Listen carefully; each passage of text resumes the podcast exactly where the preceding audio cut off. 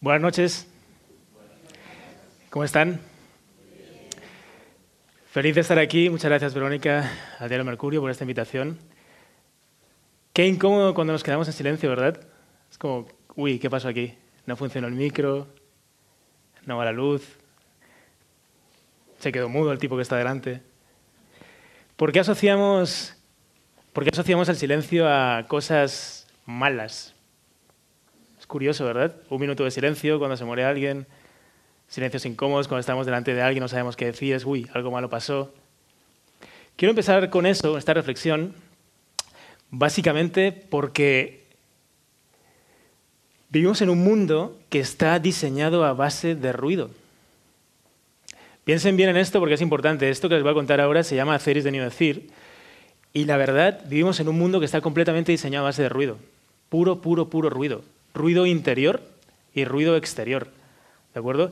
Y es bien importante porque yo les voy a contar una metodología de una filosofía empresarial donde lo importante es te defines por cómo haces las cosas, por una coherencia empresarial que tiene que ver con cumplir lo que dices, pero para poder cumplir lo que dices, es decir, para poder ser coherente con eso que comprometes como compañía o le prometes a tus clientes, tienes que ser muy consciente de qué están hablando tus clientes, de qué estás diciendo tú como empresa y por lo tanto tienes que ser muy sensible a escuchar. Normalmente no nos damos el tiempo de escuchar y de escuchar normalmente requiere silencio. No aprendemos nada mientras que estamos hablando, seguramente. ¿no? Entonces, quiero avanzar en esto exponiéndoles unos datos muy simples que imagino que algunos de ustedes ya saben, pero me gustaría preguntarles a, alguien a ustedes cuándo fue la última vez que estuvieron en silencio, digamos, de manera consciente y sin sentirse incómodos. ¿Alguien recuerda? No vale decir las ocho horas de dormir, porque pues sí, ahí estamos. Bueno, hay gente que habla durmiendo, cuidado. Incluso ahí cuesta estar en silencio. No solemos estar en silencio, ¿no? Entonces acuérdense que es para empezar a hacer para empezar a decir o para empezar a decir coherentemente y por lo tanto hacer eso que dices, es importante el tema del silencio y vivimos en una sociedad, ya lo he dicho antes, diseñada a base de ruido, donde, quiero avanzar con esto si me permiten a ver, donde al final del día, me estoy yendo hacia atrás, no sé por qué, a ver acá, aguántenme, a este ya lo vieron, fantástico. Al final del día tenemos un promedio de pensamientos, 60.000 pensamientos al día. 60.000 pensamientos al día. Una barbaridad de ruido interno. ¿Algunos de ustedes saben cuántas decisiones tenemos que tomar al día como adultos? Diariamente. Decisiones conscientes o decisiones inconscientes. Que alguien diga un, número, si quieren, si quieren decir un número, apresurándose a decir un número. ¿Cuántas, ¿Cuántas decisiones sienten que podemos tomar cada día? 100 decisiones. Mil. ¿Quién da más? Cinco mil. ¿Quién da más? Más. ¿Cuarenta mil? Bueno, no es mal, ¿eh? Mira, lo voy a decir. 60.000 pensamientos, 35.000 decisiones diarias. 35.000. Tanto es así que hay una palabra que es decidofobia y es el pánico a tomar decisiones que eh, ya está considerado como una fobia en sí misma. Em, vivimos en una sociedad donde nos cuesta decidir, ¿no? Nos cuesta decidir, nos cuesta decidir qué ponernos, nos cuesta decidir qué desayunar, nos cuesta decidir. Esas son decisiones inconscientes que casi hacemos por default, ¿no? Pero hay decisiones vitales que todavía nos cuesta decidir mucho más, 35.000. Imagínate cuánto ruido, pensamientos, decisiones. No solo eso, impactos publicitarios, 3.000 impactos publicitarios diarios que vemos cada día que nos están intentando decir cosas, hablar, hacernos comprar, impulsos, etc. Es decir, tenemos muchísimo ruido interno y muchísimo ruido externo. Una barbaridad, ¿no? Entonces, eso nos impide muchas veces escuchar lo que nos están diciendo, escucharnos a nosotros. Y estoy diciendo que para poder decir y para poder hacer en coherencia lo que dices, primero tienes que pararte a escuchar. Vivimos en un momento de la historia donde es un poco difícil detenernos unos segundos, ¿no? Por eso empezar, me gusta siempre empezar con un poco de reflexión, un poco de silencio. Si a eso le sumas que somos 7.200 millones de personas, cuando acabe esta charla probablemente unas cuantas más, saben que entre 4 y 6 segundos están haciendo una persona nueva en Oriente, así que voy a acabar la charla en una hora y va a haber mucha gente más, hablando mucho, ruido interno y ruido externo, recuerden, diciendo poco y muchas veces no haciendo nada, ¿no? Creo que es, es una gran oportunidad, hay una gran oportunidad de negocio, si hacer es de no decir, en simplemente no decir nada. Hay una tremenda oportunidad de negocio. Simplemente escuchar. Escuchar para ver qué están diciendo y para ver qué no están diciendo y para ver qué no están diciendo y qué no están haciendo. ¿no? Entonces, quiero empezar por ahí. ¿Por qué? Porque esto se llama y de decir. Insisto, para poder decir primero tienes que escuchar, para poder decir algo interesante primero tienes que escuchar. Y por otra parte, si nos atendemos a las palabras, segunda parte, hacer, para poder escuchar, hacer, decir, eso es ser coherente. Para poder decir, también tienes que entender, ¿ustedes saben cuántas palabras usamos en nuestro idioma? El castellano, el español, llamémoslo cuando quieran. Promedio de palabras existentes en nuestro idioma. Que alguien diga un número así, al azar. ¿Cuántas? Mil. ¿Setecientas? ¿Tres mil? ¿Cuántas palabras tiene el castellano? ¿65 mil? Más. ¿Cien mil? Más. Casi 300.000. Casi 300.000. Que usemos Alrededor de 500 es una persona más o menos con estudios, el promedio de la, población usa unas 300. Si eres un periodista, una persona que eh, te dedicas a la comunicación, etc., puedes llegar a utilizar unas 3.000. Cervantes, una excepción, utilizó 8.000 en su obra.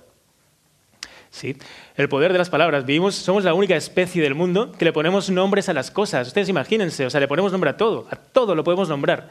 Vivimos en un diccionario, no hay ninguna otra especie que nombre las cosas. Tú no verás a otra especie poniéndole nombre a algo, nosotros le ponemos nombre a todo.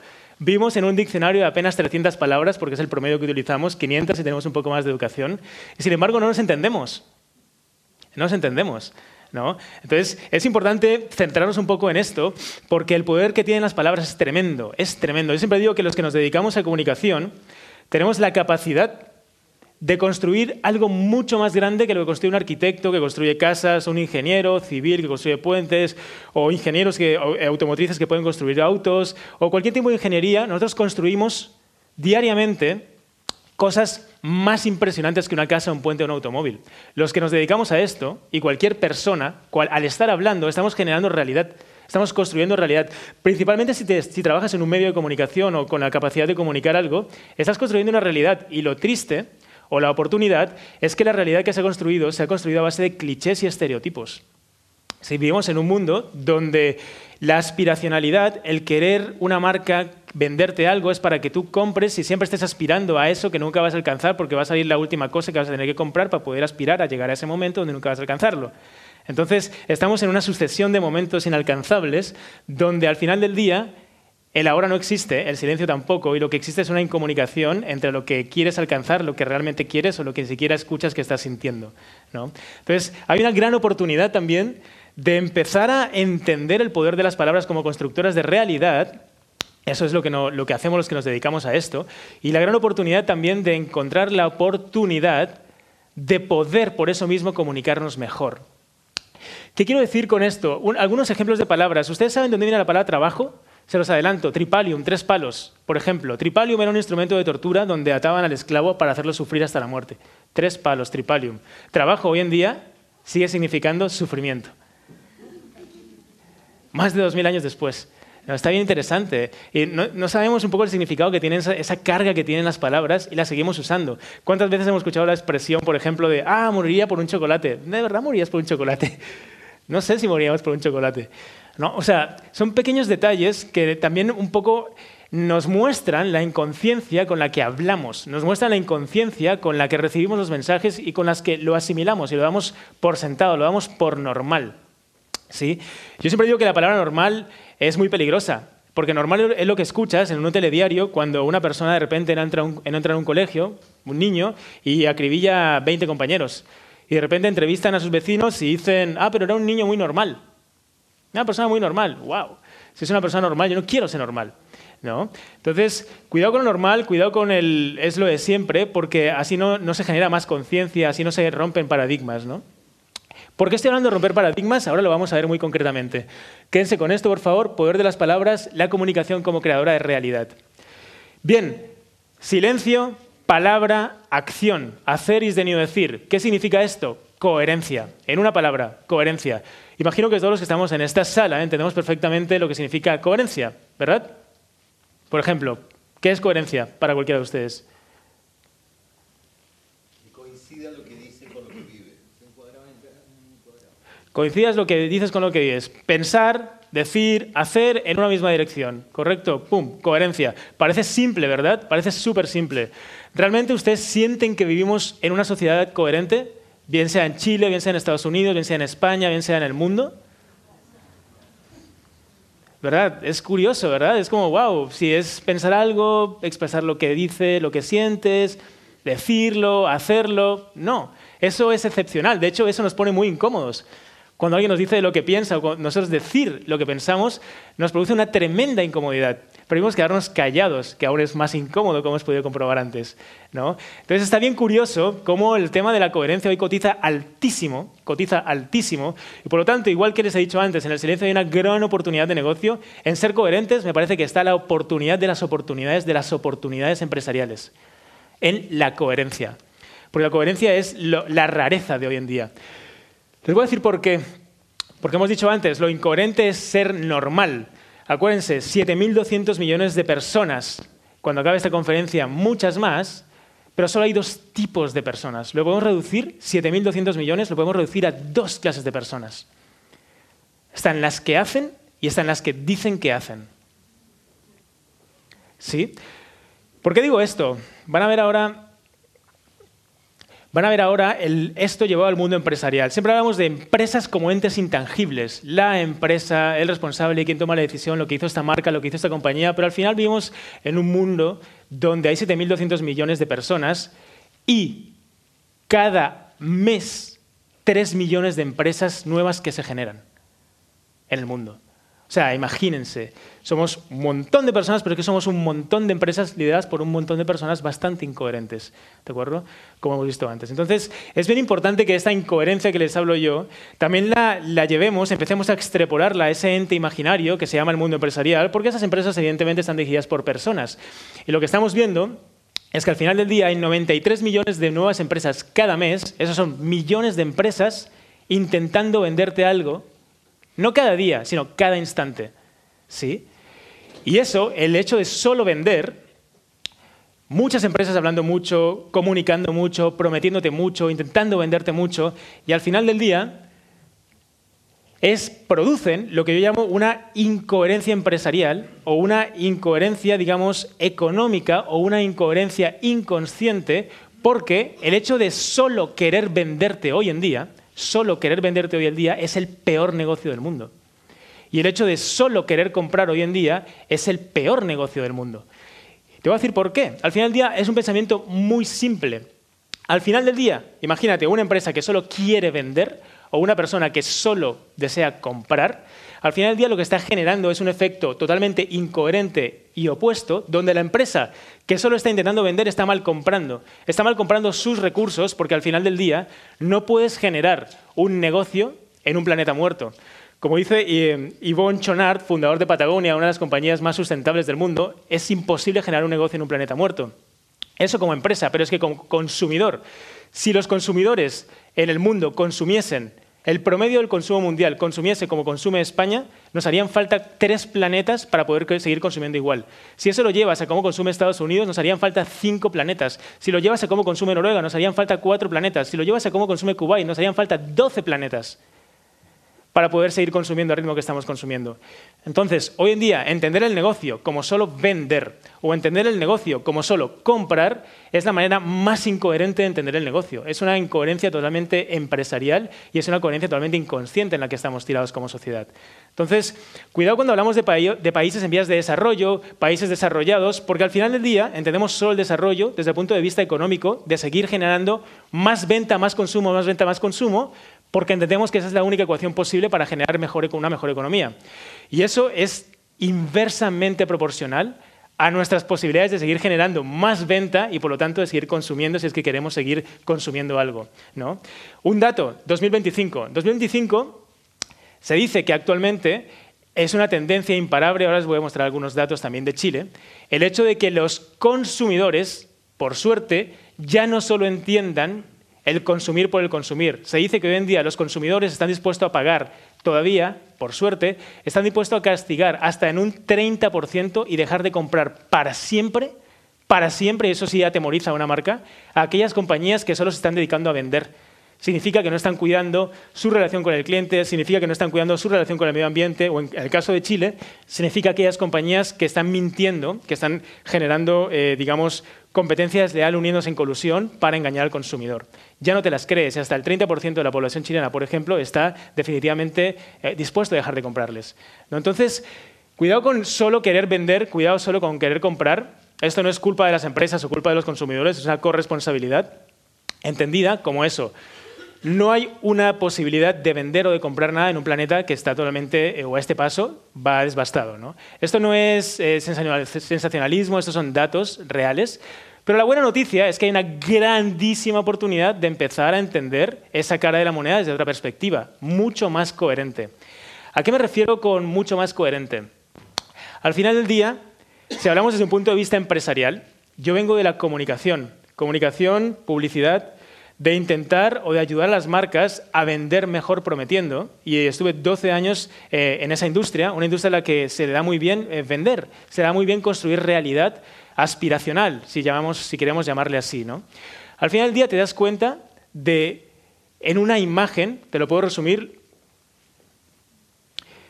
de lo que nos dedicamos en publicidad.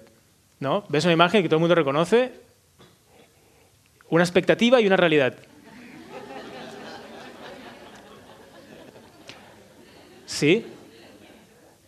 Al final del día, al final del día no, no nos creemos, no nos creemos nadie, ¿verdad? Que por ponernos unos calzoncillos, slicks, boxers, como queramos llamarles, vamos a obtener de esa expectativa mental, vamos a tener esa realidad, ¿no? Simplemente por el hecho de, ponerte unos calzoncillos, así, ¿no?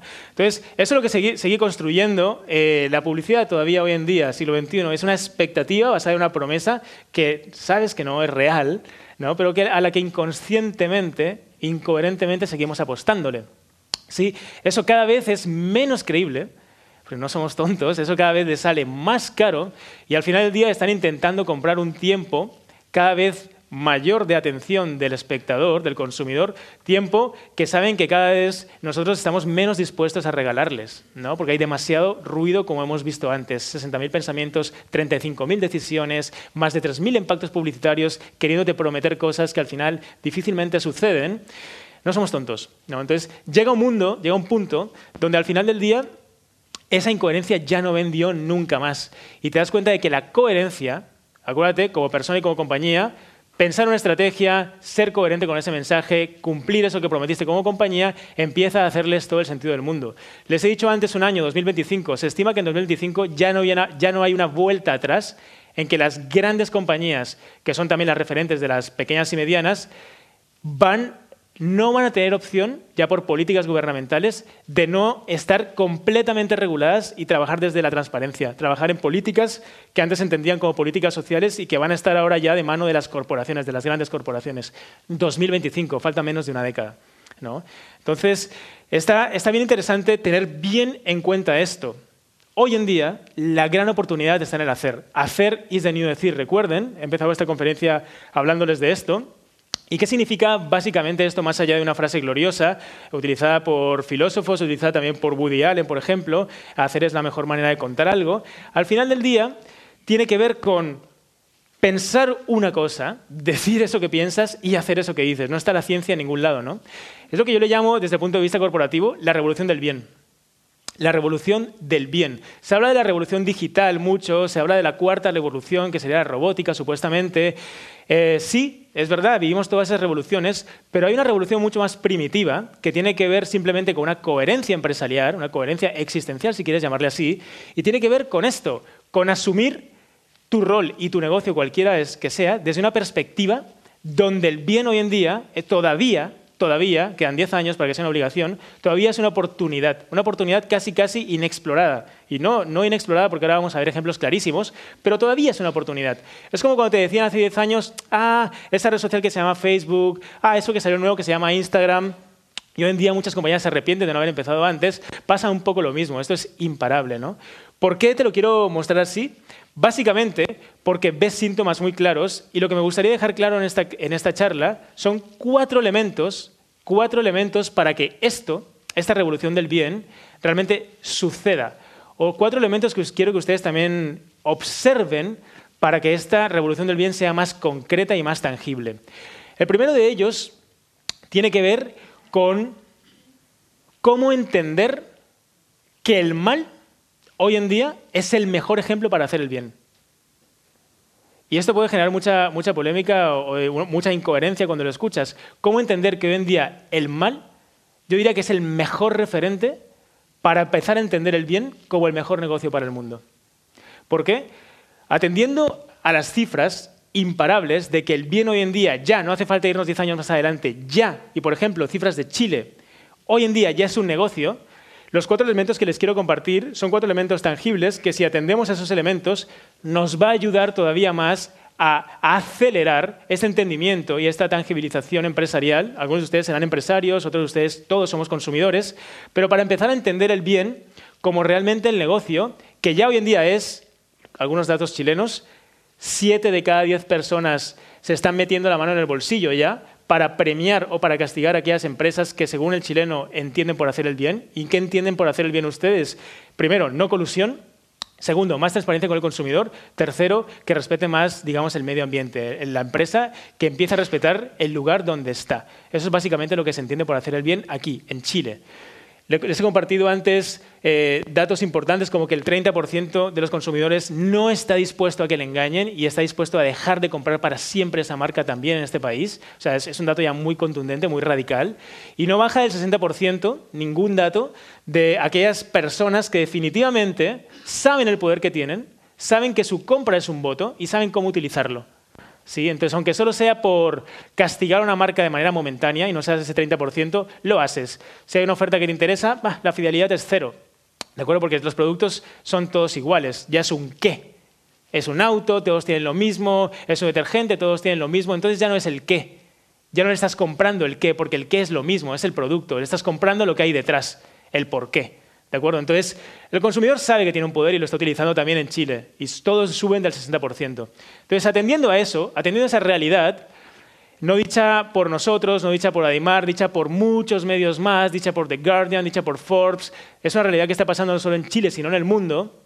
Es un dato bien interesante el empezar a entender qué errores del pasado se han cometido para no volverlos a hacer como líder o como empresa, pero como te decía antes y más interesante todavía, ¿qué hace el mal que le funciona tan bien? ¿Qué hace el mal que podemos tomar como referencia para empezar a acelerar el éxito del bien? ¿De acuerdo? Y quiero compartirles cuatro puntos. El primero, que parece súper básico, pero que muchas veces por lo mismo es una verdad de estas preclaras, ¿no? Ustedes no habrán escuchado el bien organizado o los buenos organizados. ¿Cuántas veces hemos escuchado el crimen organizado? ¿Verdad? Entonces, el bien no se organiza. El bien suelen ser grupos de ONGs, fundaciones, y no lo digo yo, es un poco la cultura popular. Es como, siempre se ven como, ah, pobrecitos, ¿no? Siempre es como, vamos a ayudarles, vamos a ayudar, es una donación, es una caridad. Siempre es, siempre damos históricamente hemos dado el extra, lo que nos sobra de tiempo y o dinero. ¿De acuerdo? Al bien. Eso, así es como solemos verlo. Con gente que está haciendo lo que puede, pero claro, los malos somos más, hay más malos, somos más malos, entonces esto, todos somos así, da igual, ¿no? Es como el Vox Populi. Bien, ¿qué pasa si empezamos a observar por qué el mal se organiza tan bien? ¿De acuerdo? ¿Y qué pasa si esto observamos, empezamos a desgranarlo empezamos a desmenuzarlo y empezamos a entender que básicamente hay elementos bien claros y bien, hoy en día se llamaría una tendencia, pero que el mal hace desde, desde que es mal, desde que existe, de manera orgánica, y habría que empezar a analizarlos. ¿no? Uno es que es global, es transnacional. O sea, lo que, se, lo que se hace mal en un país, eso es viralísimo, eso funciona como la pólvora, se extrapola al resto de países, da igual, rompe fronteras y está replicando inmediatamente en otros países. ¿no? O sea, es transnacional. El mal es transnacional. El mal no tiene fronteras, el mal es descentralizado de cualquier organización gubernamental, no gubernamental. Entre ellos mismos se buscan y se organizan y el mal sabe aprovechar la tecnología del momento para llegar donde tenga que llegar y traspasar esas fronteras. Es decir, hoy en día el mal eh, se organiza muy bien, por ejemplo, usando Internet. Se organiza mucho mejor que los que simplemente, por ejemplo, salen a una plaza a protestar porque no están de acuerdo con algo. El mal no lo verás protestando, lo verás activando, usando esa Internet o esa intranet o cualquier tecnología existente o que haya existido para organizarse mejor.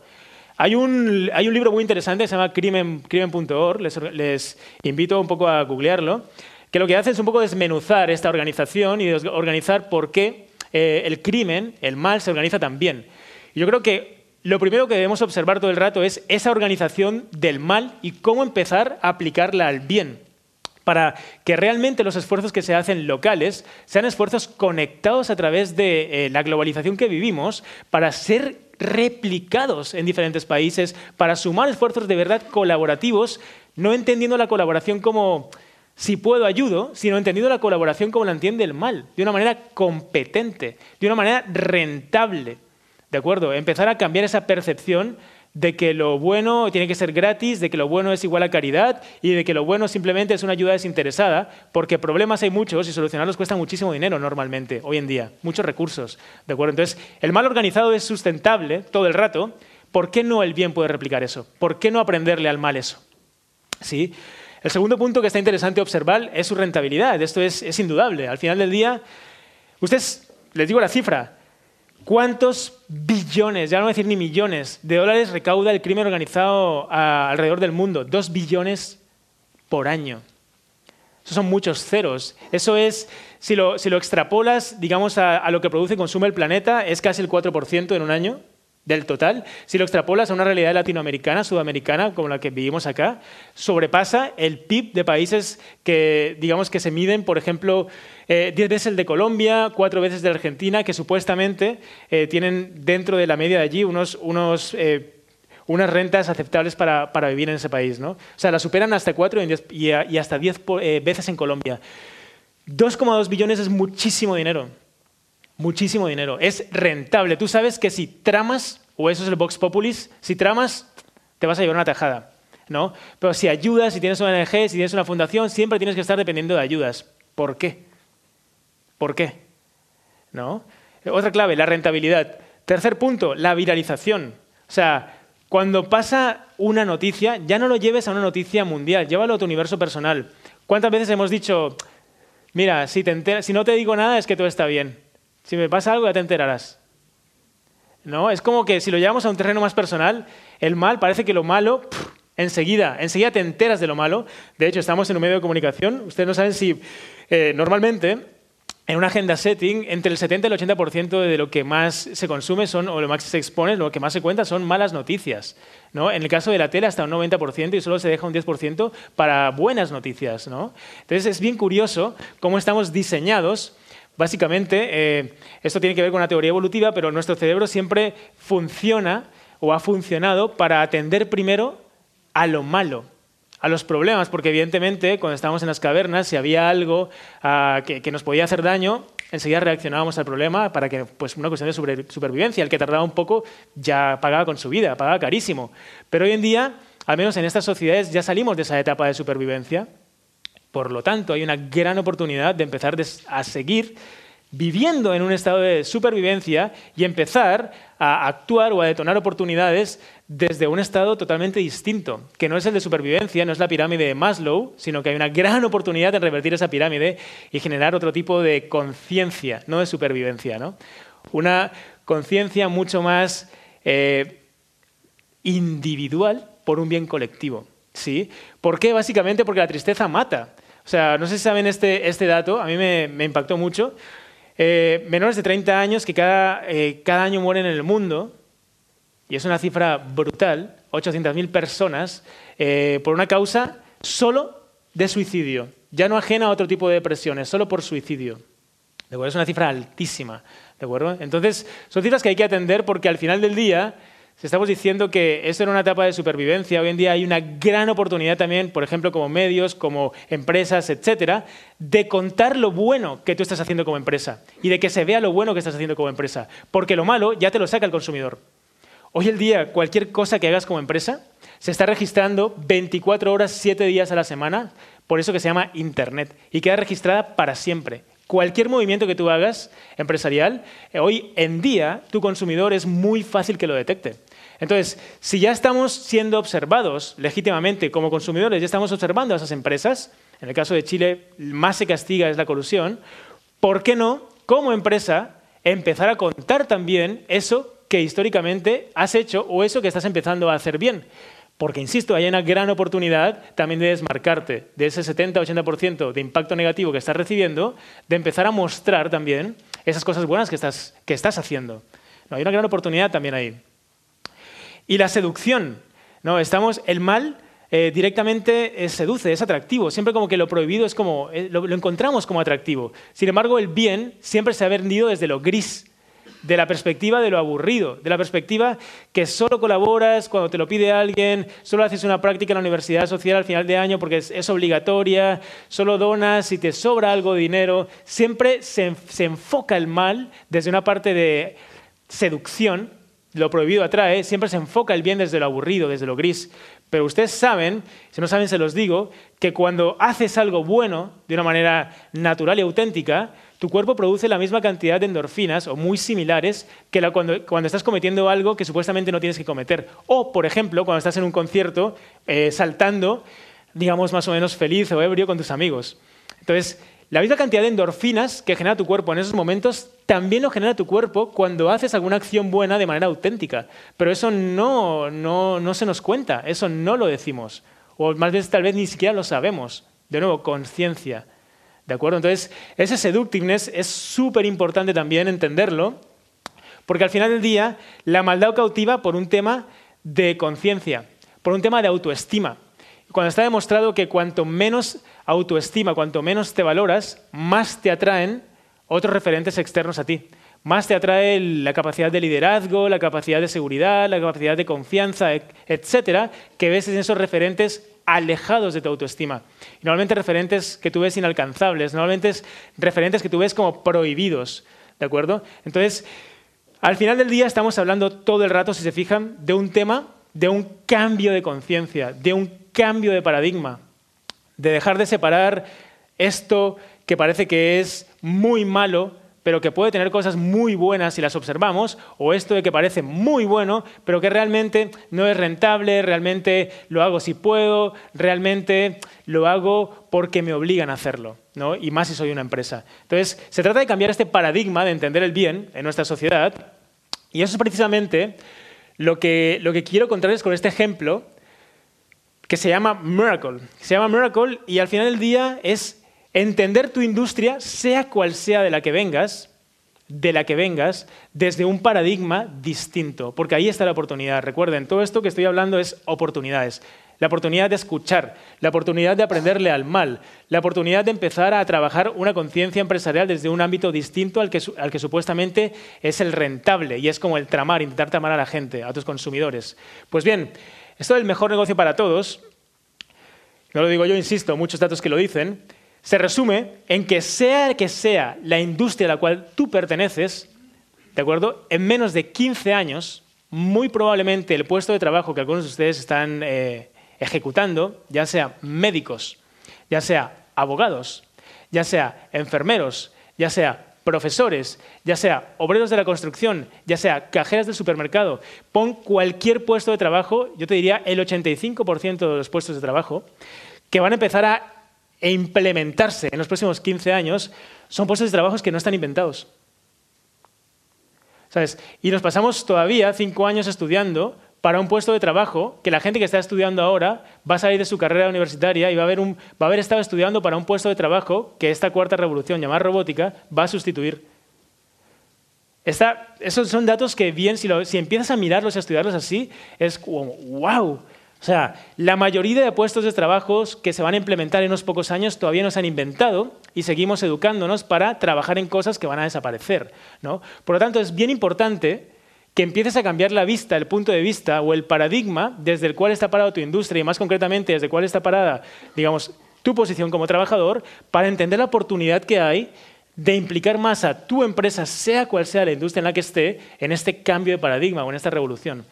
E insisto, en la revolución de hacer las cosas bien hay una grandísima oportunidad de negocio. ¿sí? Bien, a estos nosotros les llamamos en Miracle, nos definimos como una empresa de bondad. Empresa de bondad. Y lo repito así muchas veces porque dicen, ¿empresa de qué? ¿De qué? ¿Bondad? Pero la bondad, uy, pero la bondad se vende, la bondad es, o se compra, ¿dónde se compra bondad? No, no compramos ni, vendemos bondad, lo que hacemos es ayudar a otras compañías que estén por la labor de ser más coherentes y de generar este cambio de paradigma, precisamente a hacer lo que dicen o hacer lo que prometen con su publicidad. Fíjense qué simple es nuestra labor y al final del día qué difícil. O sea, si tú me estás diciendo, le estás prometiendo a tus consumidores más felicidad, o le estás prometiendo a tus consumidores más equidad, o les estás prometiendo a tus consumidores una mejor tecnología para el uso de su vida, simplemente cúmplelo. ¿De acuerdo? Y eso que debería hacer el producto que vendes como compañía per se, por sí mismo, muchas veces no lo hace y lo sabemos. Por lo tanto, entramos nosotros con lo que llamamos activismo creativo. Simplemente es ayudar a tangibilizar esa promesa de esa compañía, que normalmente está anclada a un valor, a hacer la realidad. A hacer la realidad involucrando a sus consumidores, que somos todos. Si les quiero poner un ejemplo muy simple unos cuantos ejemplos para que eh, abramos paso a una conversación donde eh, reflexionemos un poco sobre la capacidad que tenemos como empresarios o como consumidores de tangibilizar estos valores. Porque parece como muy difícil tangibilizar la bondad, parece muy difícil tangibilizar la felicidad, pero al final del día no es tan complicado y ahí está, eh, digamos, la oportunidad que encontramos nosotros. Se las quiero compartir porque al final del día, cuanta más gente nos copie, mejor, porque estaremos abriendo en este caso nuestra industria, que es la industria de la comunicación, para ejercer una realidad mejor, que es eso en lo que estamos trabajando. Bien, dicho simple, como les contaba, ayudamos a que dejen de decir lo buenas que son, eso es publicidad, se ha hecho siempre, ya se hace, probablemente se va a seguir haciendo de otra manera, y lo ayudamos a convertirlo no solo en un discurso bonito, sino en realidad, en hechos, cosas bien concretas, valores que se dicen, tangibilizarlos de una manera bien concreta. ¿De acuerdo? ¿Por qué? No por una razón altruista, insisto. Hoy en día cada año les cuesta millones de dólares a las compañías no hacer las cosas bien hechas. Millones de dólares. Entonces no es una razón de tengo que ser filántropo, tengo que empezar a hacer el bien porque queda bien, porque la prensa va a hablar bien de mí. No. Tienes que empezar a hacer el bien porque en 2025 no hay vuelta atrás. Tienes que empezar a hacer el bien porque hoy en día ya le está pegando muy duro a tu bolsillo o a tu compañía, seas una grandísima empresa, hay algunas muy grandes, o eh, digamos, traspasado universo Chile, a un 70% de la población que ya está castigando eso, sea cual sea el tipo de empresa.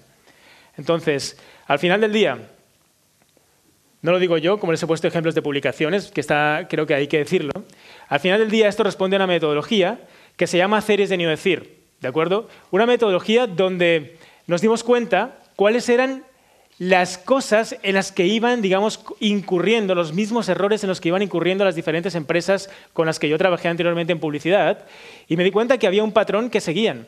Y era un patrón donde todas las campañas que no tenían éxito eran por las mismas razones. Y todas las campañas que sí tenían éxito eran por las mismas razones. Entonces, al final del día había, se hizo una métrica y un criterio de evaluación para cuando se lanzase un proyecto de una compañía, empezar a entender si ese proyecto, uno, era relevante para quien lo escuchaba o lo veía, y dos, era implicado socialmente hablando, si realmente generaba un bienestar en el consumidor.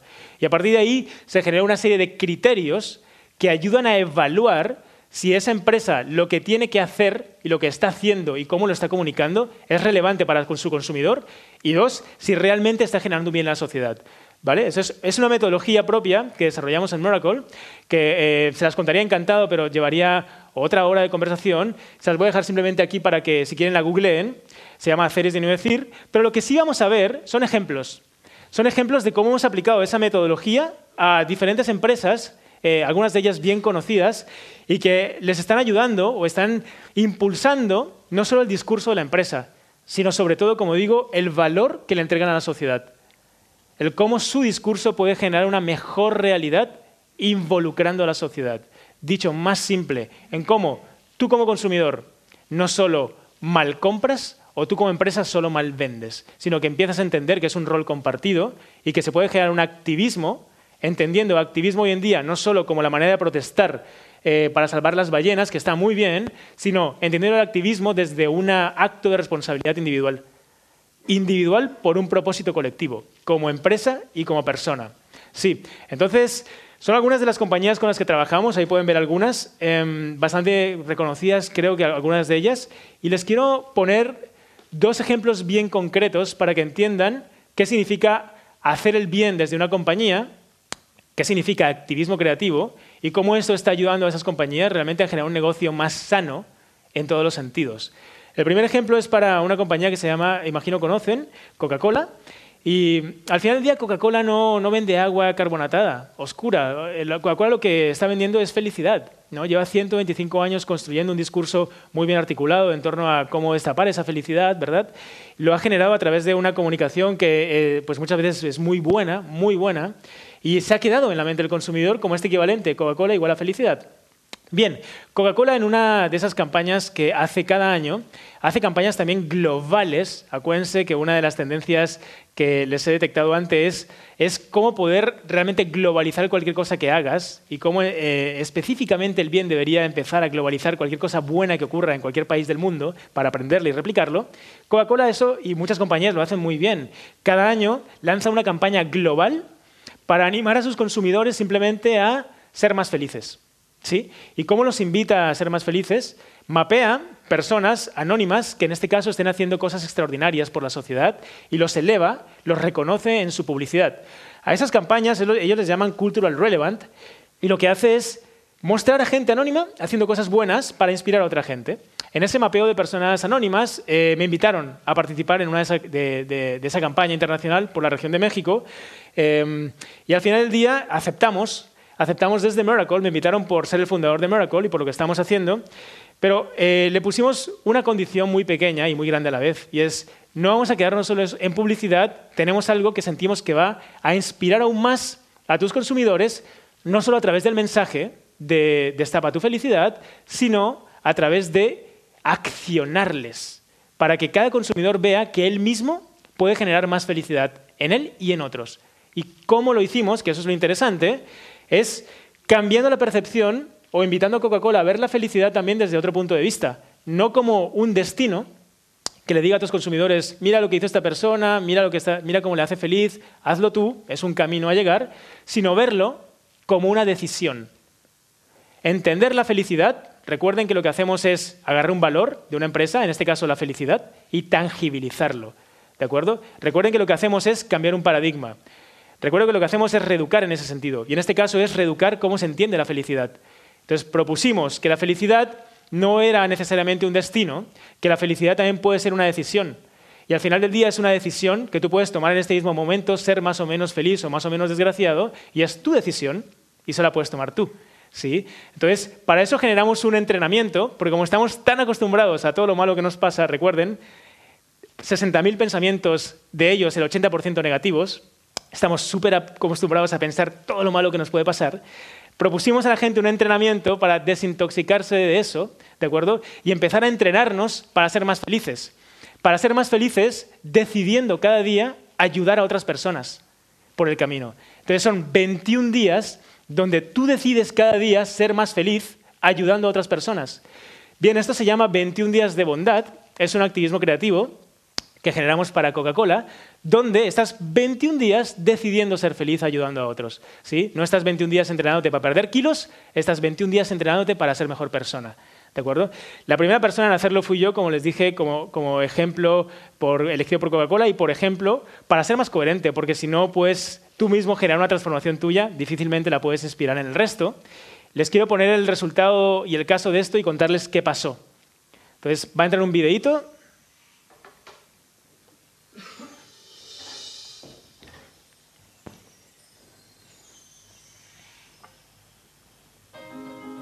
21 días, este tiempo que se estima en que tú puedes cambiar, adquirir un nuevo hábito.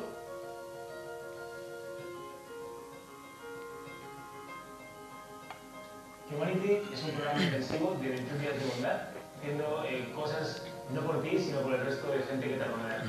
Si fuésemos un poco más bondadosos, creo que se podría cambiar mucho. Ese es un poco el objetivo. Me llamo Nico Nogués y tengo 33 años. Pues empieza Humanity, 21 días de bondad. El primero de ellos, un super reto. Tengo 21 días para localizar a alguien y ayudarle a encontrar trabajo. Tenemos el, el ramo, girasol. Creo que siempre una flor eh, cambia la cara y la reacción. Sonreír parece que nos cuesta mucho. Pero tienes que ir a la sonrisa. Y me parece que hacer sonreír a alguien tiene mucho valor. Hacerte lo material creo que también es muy sano. Que siempre hay gente que lo necesita más que tú. This is a también con la que cada día voy a trabajar. Pero como ahora trabajo más cerca, me queda más cerca el trabajo, he decidido que el día 5 de acuerdo con tal voy a regresar a ti. ¿Quieres ir al rey? Ah, ¿sabes? ¡Vamos! De acuerdo. Me fue más difícil regalarla de lo que yo pensaba, pero finalmente la tercera iba vencida y sí que pude regalársela a un chico que encontré y que se me dio encantado. Humanos somos, finalmente, pero creo que muchas veces nos deshumanizamos, ¿no? Hay muchos programas que te invitan a cuidarte, a centrarte en ti, a perder kilos, a verte mejor y está bien, pero me parecía que era muy sano que hubiese algo donde te también a entrenarte para preocuparte un poco más por los demás.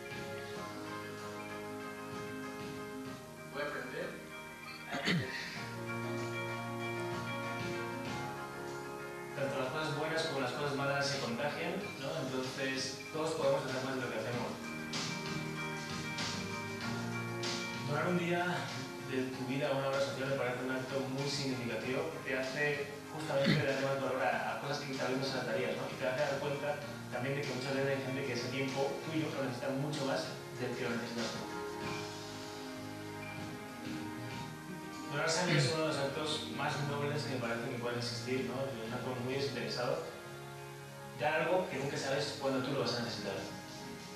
Lo bueno y lo bonito de esto es que es una propuesta que, empezó, que empecé yo solo y actualmente ya hay gente que lo está haciendo desde sitios tan dispares del mundo como España, Estados Unidos, México, Colombia, Costa Rica.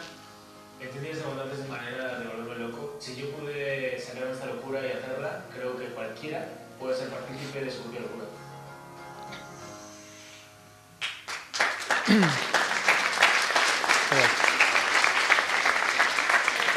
Gracias. Bien, un ejemplo bien simple, ¿verdad? Dices, wow, parece mentira, un tipo loco haciendo... Primero, esto es un acto de cordura, yo siento, más que de locura. ¿No? Y justamente es lo que les digo, o sea, creo que eso cotiza muy alto hoy a nivel individual, pero ya imagínense esto a nivel empresarial. O sea, imagínense esto cuando lo agarra una multinacional, insisto, globalización, aprovechar lo bueno y aprovechar lo bueno que supuestamente no tiene esa globalización, que también tiene cosas buenas, como he visto antes, y de qué manera esto lo puedes inocular para, en una frase, cambiar un paradigma. Empezar a ver eso desde otra perspectiva empresarial también y desde el consumidor, donde no solo compras, sino que también estás comprando no un producto, sino estás comprando una invitación a ver las cosas de una manera distinta. ¿sí? Acuérdense, ese por qué, el ver las cosas de una manera distinta, es lo que hoy en día como consumidores estamos comprando. No estoy comprando solo el refresco, estoy comprando algo más y así con todo. Entonces, eh, algunas compañías lo entienden muy bien eso, otras compañías están eh, viendo qué es eso, qué es eso del propósito. ¿Cómo se entiende eso del propósito? ¿Cómo pueden ayudarnos a tangibilizar eso? Pero ahí está la gran oportunidad, no solo nuestra, de muchas otras empresas que ven ahí también una oportunidad, sea cual sea la industria en la que te muevas porque el hacer las cosas mejor eh, en sí mismo le pega a todas las industrias. ¿no? Cifras que yo siento que hablan por sí solas. ¿no? Este es un proyecto que lleva más de tres años vivo, así, vivo. ¿No? Eh, eso no hay ninguna campaña de publicidad que lo pueda sustentar por inversión publicitaria. O sea, las campañas de publicidad, para que ustedes sepan, suelen caducar uh, como mucho en un mes, 15 días, un mes, porque cuestan mucho dinero mantenerse en el aire. Al final del día, cuando conectas de una manera más profunda con quien tienes delante, eh, esa persona se encarga de de que eso sea permanente. Entonces, una de las grandes diferencias de estas propuestas es que son permanentes en el tiempo o intentamos todo el rato ver de qué manera hay un ancla para que eso se sustente en el tiempo. Porque estamos hablando de sustentabilidad y de implicación social, básicamente la sustentabilidad es, implica coherencia en el tiempo. No puedes prometer algo como una compañía no puedes prometer algo y, al mes cortarlo. Eso es lo más incoherente del mundo, eso es lo más insustentable del mundo, eso no se sostiene. Ni en discurso, ni en cambio de hábito, ni en nada. ¿no? Entonces, recuerden que sustentabilidad es coherencia, de nuevo, la famosa palabra. ¿sí? Entonces, más de 35 países implementando este programa, más de 450.000 personas de manera orgánica. Eh, lo interesante de este programa es que ya, digamos, se extrapoló a cualquier otra industria, hay colegios e industrias educativas que la están implementando como una terapia para, fomentar el respeto en las aulas.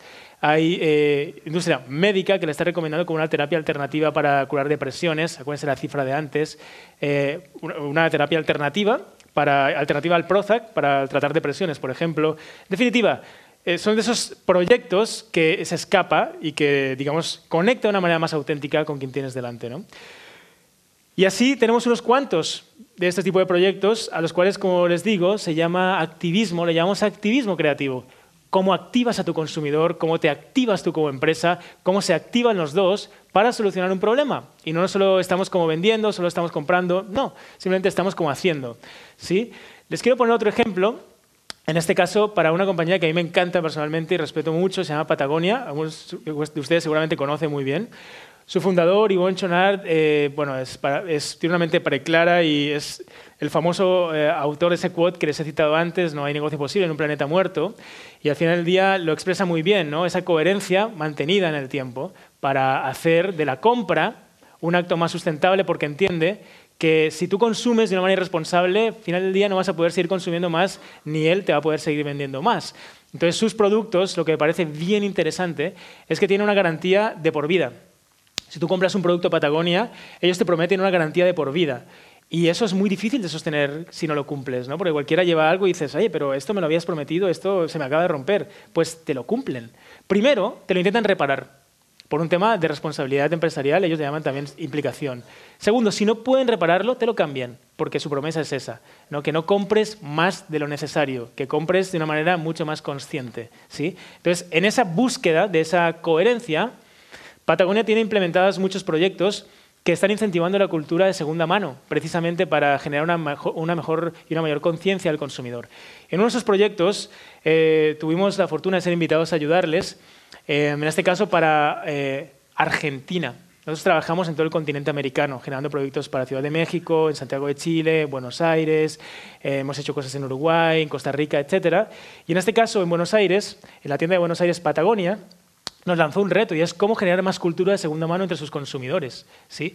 Entonces, lo que generamos allá fue un activismo creativo que lo que hace es reservar un espacio físico de la tienda donde tú en ese espacio puedes comprar sin utilizar ningún tipo de dinero. ¿De acuerdo? Entonces es un probador donde tú entras no para probarte cosas que te quieras comprar. Tú sabes que cuando entras en un probador, entras a probarte tu ego. Básicamente, si esto me queda bien, si esto me queda mal, me pruebo mi ego. Ahí lo que haces es entrar ropa de segunda mano para poner a prueba tu responsabilidad con el medio ambiente, tú clasificas eso, es un vestidor que es recolector de ropa, y Patagonia te premia por dejar tu ropa ahí y te da una especie de moneda simbólica, que es un botón, y hay botones de diferentes colores.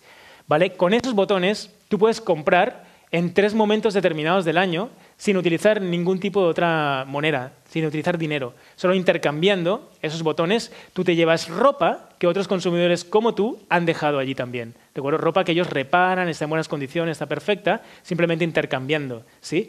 Y eh, está bien interesante, les quiero poner el caso y les explico también cómo beneficia esto a su parte comercial, porque esa fue la estrategia que también les creamos.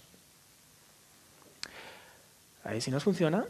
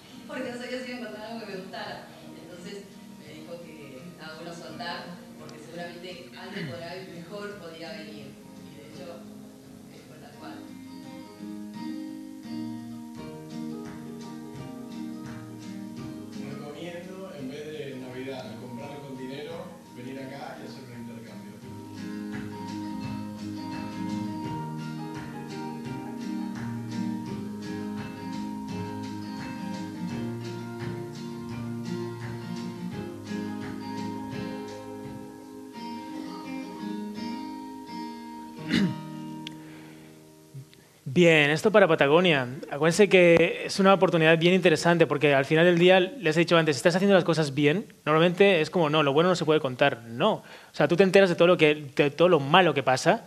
Si haces algo bueno, cuéntalo, porque es la única manera de que tus consumidores también participen de eso que está tan de moda y que se llama propósito, de ese propósito en este caso, esa conciencia en este caso, de eh, consumir responsablemente. Bien, lo interesante de este proyecto es que también beneficia, acuérdense, no solo hay que aprenderle la organización, no solo hay que aprenderle la viralización, no solo hay que aprender al mal cómo cuenta las cosas, sino también la rentabilidad, cuatro cosas súper importantes de lo bien que lo hace el mal y hay que aprenderle. En este proyecto, lo interesante de eso es cómo le pega esto también a la venta. Esta, esta actividad, este activismo creativo lo que hace es precisamente proponer esta actividad en tres momentos del año donde la venta también, digamos, de alguna manera cae.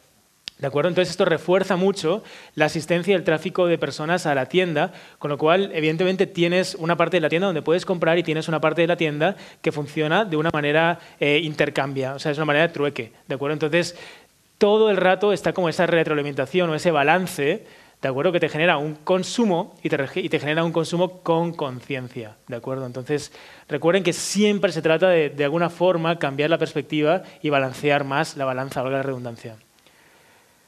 Bien. Y finalmente, el último ejemplo que les quiero poner es un ejemplo que es para Nike, también conocen esta marca, en otros trabajamos para muy distintas industrias y el hecho de que le pongan estos ejemplos es para que vean que cualquier industria, como les he dicho antes, no es ajena a esto. Cualquier industria, desde un banco hasta una industria, textil, hasta una industria de bebidas o alimentación, cualquier industria puede de alguna forma empezar a generar un cambio de perspectiva activando a sus consumidores, porque esto no es publicidad, esto es coherencia. Al final del día, lo que estás invitando es a que tus consumidores te puedan exigir a ti mismo porque tú mismo te estás exigiendo. Y eso se llama coherencia empresarial, no publicidad. Y esa es la mejor publicidad que existe. ¿sí? Entonces, visto desde esto, de esta perspectiva, Nike, conocen la marca perfectamente, Nike normalmente hace proyectos para millones de personas, les habla a millones de personas a través de su publicidad y lo hace tremendamente bien. Cuenta muy buenas historias. ¿sí? Pero está muy metida también últimamente, eh, también porque ha sufrido mucho en el pasado de muchos escándalos que ya desde hace mucho tiempo está subsanando con eh, una cadena, digamos, de valor que también está cuidando en todo el proceso, etcétera, y que como empresas gigantescas ha costado muchos años en pulir, evidentemente, pero al final del día cada vez está viendo de qué forma activa a su consumidor a través de lo que hace, que es deporte, para que saque lo mejor de sí mismo y en este caso a las mujeres mexicanas para ayudarlas a, digamos, equilibrar o equiparar más ese sentimiento de equidad. ¿De acuerdo? Porque sabes que si en una ciudad, México es una de las ciudades de Latinoamérica con mayor eh, desigualdad de género, ¿sí? Eh, eh, yo no sabía que uno de los principales países es Uruguay, pero México también lo está sufriendo mucho, mucho, mucho. Entonces, lo que no hace muchas veces el gobierno, hay muchas marcas que ven de qué forma se pueden involucrar más con la sociedad empujando también esa equidad. En este caso, Nike, a través del deporte, nos planteó un reto muy grande y es cómo empoderar a las mexicanas a empezar a sentirse eh, con más equidad, a empezar a demostrar su equidad no solo, digamos, porque te la dé una ley o te, o te lo refuerce una ley, sino porque ellas mismas se sienten en equidad de condiciones a través del deporte. Entonces era un reto bien interesante y lo que decidimos hacer allí fue lo siguiente, el cambio de paradigma fue, wow, ¿por qué no ayudamos a mujeres que en su vida han corrido una larga distancia? En su vida han corrido una larga distancia, porque en el momento en que tú empiezas a cortar y a romper barreras mentales, porque al final también muchas veces esa sensación está dentro de nosotros todo el rato y empieza en uno mismo, ¿qué pasa si empezamos a romper barreras mentales y si tú, mujer en este caso mexicana, no has corrido una larga distancia, ¿qué pasa si te ayudamos, que somos una marca de deporte, te ayudamos y ponemos toda la tecnología que tenemos para que tú puedas correr por primera vez una media maratón? Porque si, nunca has corrido y corres dos kilómetros, tal vez puedes correr cinco. Si corres cinco, tal vez puedes correr diez. Si corres diez, puedes correr quince. Si corres quince, puedes correr veintiuno. Y el día que hagas una media maratón no habrá nadie que te diga que no puedes hacer nada, si nunca habías corrido ni un solo kilómetro. ¿Sí? Y lo hicimos. Ayudamos a 400 mujeres que no habían corrido nunca una media maratón a correrla por primera vez. ¿De acuerdo? Y estuvimos cuatro meses en total entrenándolas, utilizando diferentes herramientas y utilizando WhatsApp para estar como entrenándolas todo el rato. Había psicólogas deportivas, había gente de la marca, había gente de producto, había eventos alternativos físicos, etcétera para que al final, van a ver el caso, al final, el día 26 de abril del año pasado, donde un grupo de más de 6.000 mujeres se manifestaban por los derechos de la mujer, hubieron 400 mujeres que nunca habían corrido y se manifestaban rompiendo una marca personal, corriendo. ¿Sí? Demostrando esa equidad, esa equidad que la habían ganado ellas. Entonces, este proyecto se llama WIM, es un activismo creativo para Nike y con esto eh, pasamos a una conversación más interactiva.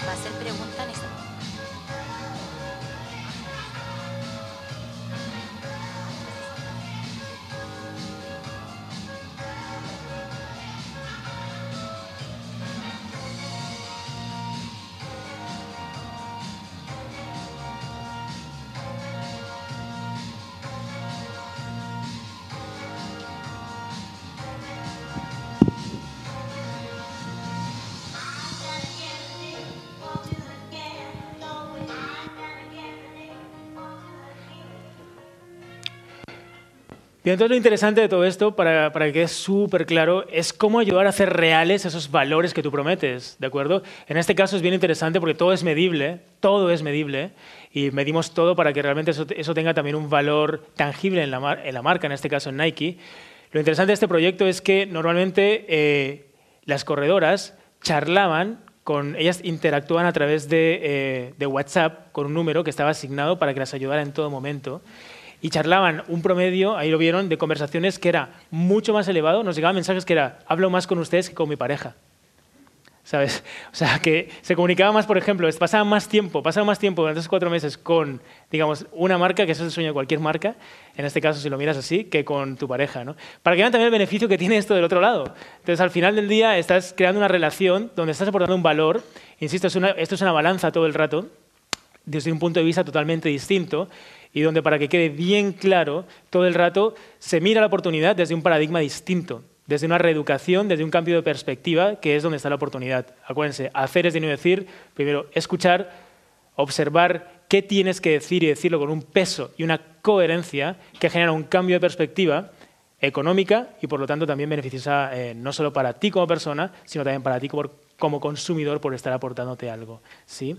Entonces, me, me voy a detener acá Podría estar contándoles muchas más cosas, pero me voy a tener acá eh, y me gustaría como eh, abrir un poquito la, la conversación para, para, generar como una especie de, no sé si debate también, o como quieran llamarle, una, una, especie de conversación interesante sobre esta perspectiva de entender hoy el bien como un negocio o como el mejor negocio posible ya desde ahora y, en, y hacia en adelante.